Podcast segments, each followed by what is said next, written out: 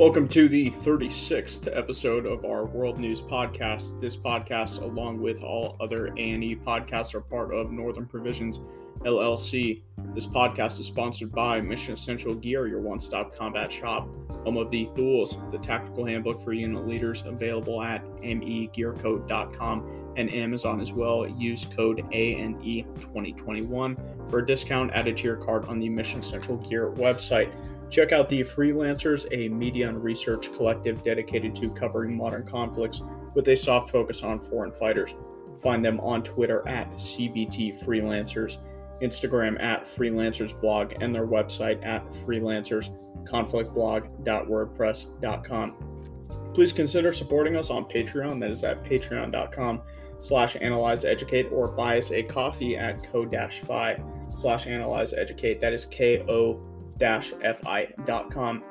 And before we get started, uh, real quick, next week there will probably not be a news podcast. What uh, what I'm thinking I'm going to do actually is do a podcast on the uh, school shooting that happened in Uvalde, Texas, and the reason I'm thinking of doing that is because um, there's a lot of news that's come out recently about the shooting, particularly the police response or lack thereof um, regarding the shooting. And it just seems as the days go on, uh, more and more news comes out. Um, the story keeps getting changed. Um, and uh, yeah, for those reasons, I, I think I'll just make a podcast um, on that instead of doing another world news podcast next week, um, and also just for uh, scheduling reasons. Um, but yeah, what I'm thinking is I'll do that, and then uh, may do another war report after that, and then world news will be next in line. Um, so yeah, just a quick heads up. Um, that is what I am looking at doing for next week. And with that being said, we will hop into the news. So, cryptocurrencies had a pretty rough crash uh, this past week, coinciding with economic worries, particularly here in the US. Saturday was by far the worst day of the week and really the worst day in over a year for the whole crypto market. Bitcoin dropped below 18,000, a price that's not been seen since November 2020. Ethereum dropped to $900 I'm sorry, $933, a price that has not been seen since January 2021.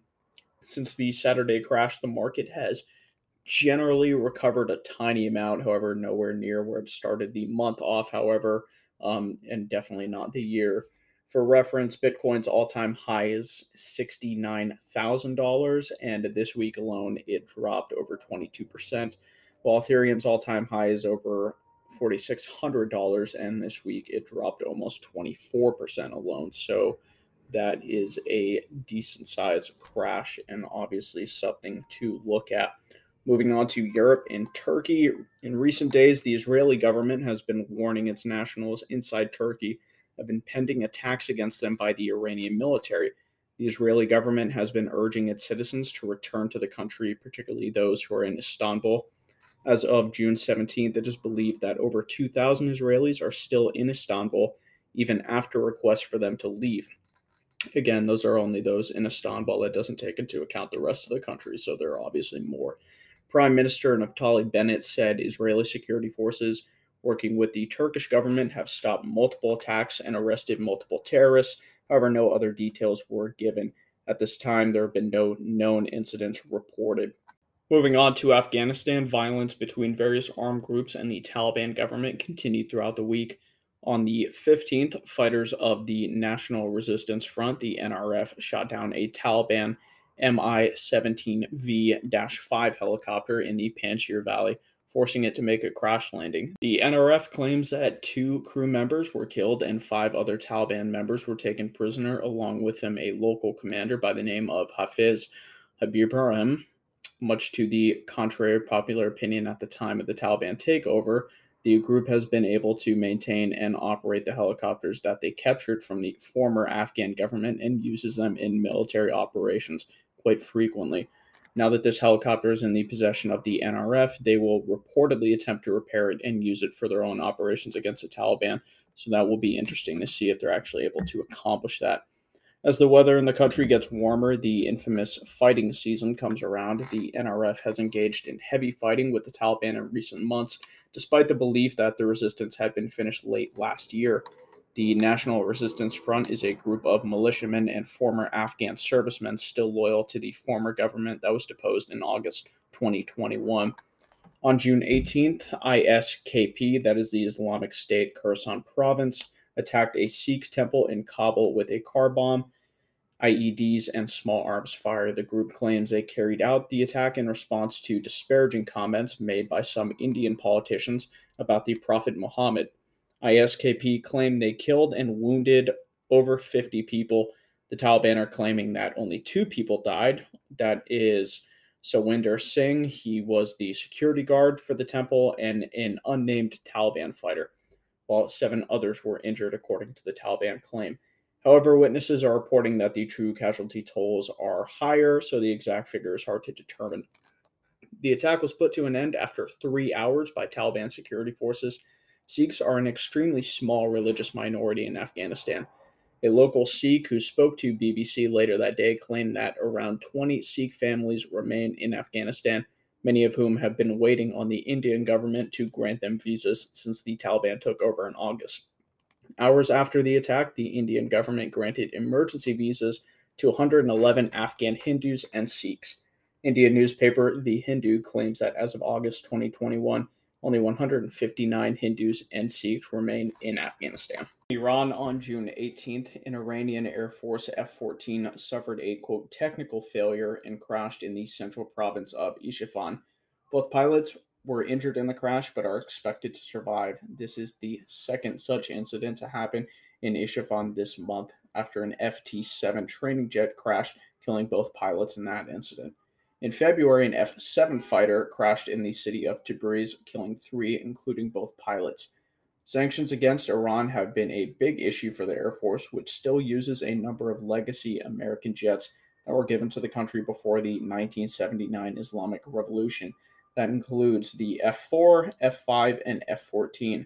It is believed that Iran still has roughly 80 F 14 Tomcats in service, a fighter that was phased out of U.S. military service in 2006.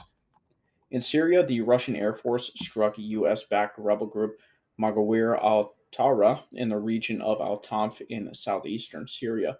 The Russian government claims that the strike was retaliation for a supposed roadside bomb attack that the rebels carried out on a Russian military convoy. U.S. forces were warned by the Russians of the impending airstrikes to reduce the risk of casualties. Many have deduced that the strikes were launched in response to American support of Ukraine during the ongoing war between Russia and its neighbor. Russian and American forces have operated very closely in Syria for years, which continues to be a very tense environment. The most notable incident between the two sides happened in 2018 when Russian mercenaries employed by the infamous Wagner Group, embedded with a pro government militia, attacked a U.S. military base in Deir. Then Defense Secretary Jim Mattis ordered a counterassault on the group, which led to hundreds of Russian and militiamen killed. We will take a quick break and we will be back with the United States.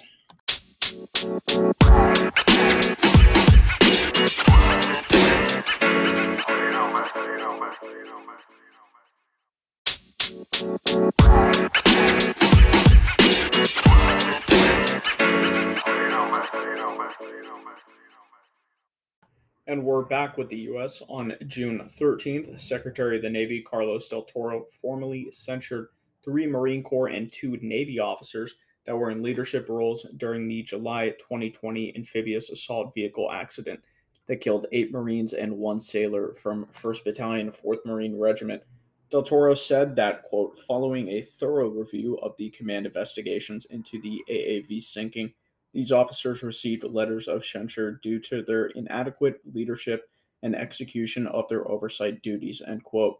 Those censured include Marine Corps Lieutenant Colonel retired Joseph Osterman, the commanding general of 1st Marine Expeditionary Force, Marine Corps Colonel Christopher Bronzi, commanding officer of the 15th Marine Expeditionary Unit, Navy Captain Stuart Bashonsky, commanding officer of the Amphibious Task Force for the USS Makin Island Amphibious Readiness Group, Navy Captain John Kurtz, commanding officer of the USS Somerset LDP 25, that is the ship that the amphibious assault vehicle launched from, and Marine Corps Lieutenant Colonel Keith Brenize, commanding officer of 3rd Assault Amphibian Battalion.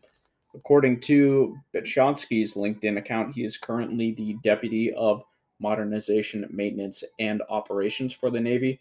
According to Brenize's LinkedIn account, he is currently the deputy director for the warfighting department of the Marine Corps Command and Staff College. Make of that what you will. A letter of censure from a secretary is an administrative paper that is placed inside the official service record of the person censured and cannot be appealed, although the censured person can write an official rebuttal that is placed in the service record as well. The letter is typically, but not always, career ending.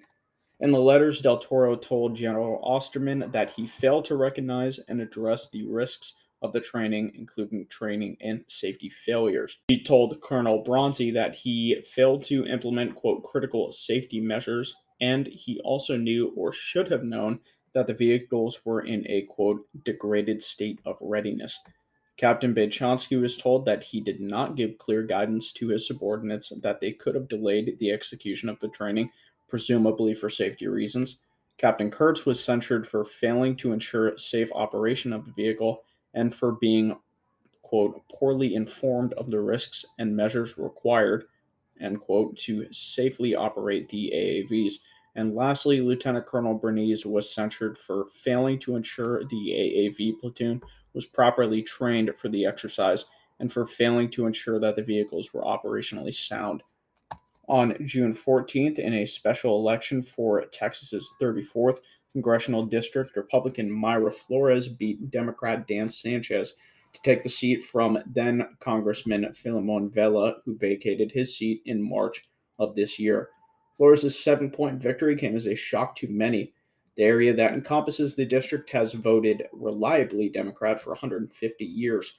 Her new status as the first Mexican born congresswoman underscores the observations of many political scientists that the Democratic Party is losing touch with Hispanic voters, particularly in districts that border Mexico. This is a phenomenon that was noticed in 2020 after former President Donald Trump won a record portion of Latino voters for the Republican Party.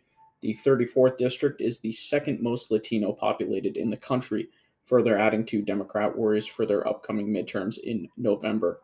In his concession announcement, Sanchez said, quote, too many factors were against us, including little to no support from the National Democratic Party and the Democratic Congressional Campaign Committee. Flores will finish out Vela's term, while in November she will run again in the newly redrawn 34th District, where she'll face Representative Vicente Gonzalez of McAllen, Texas, who is favored to win the race. That is all I have for you guys this week. I want to thank you all for supporting this podcast. Of course, it means a lot to me.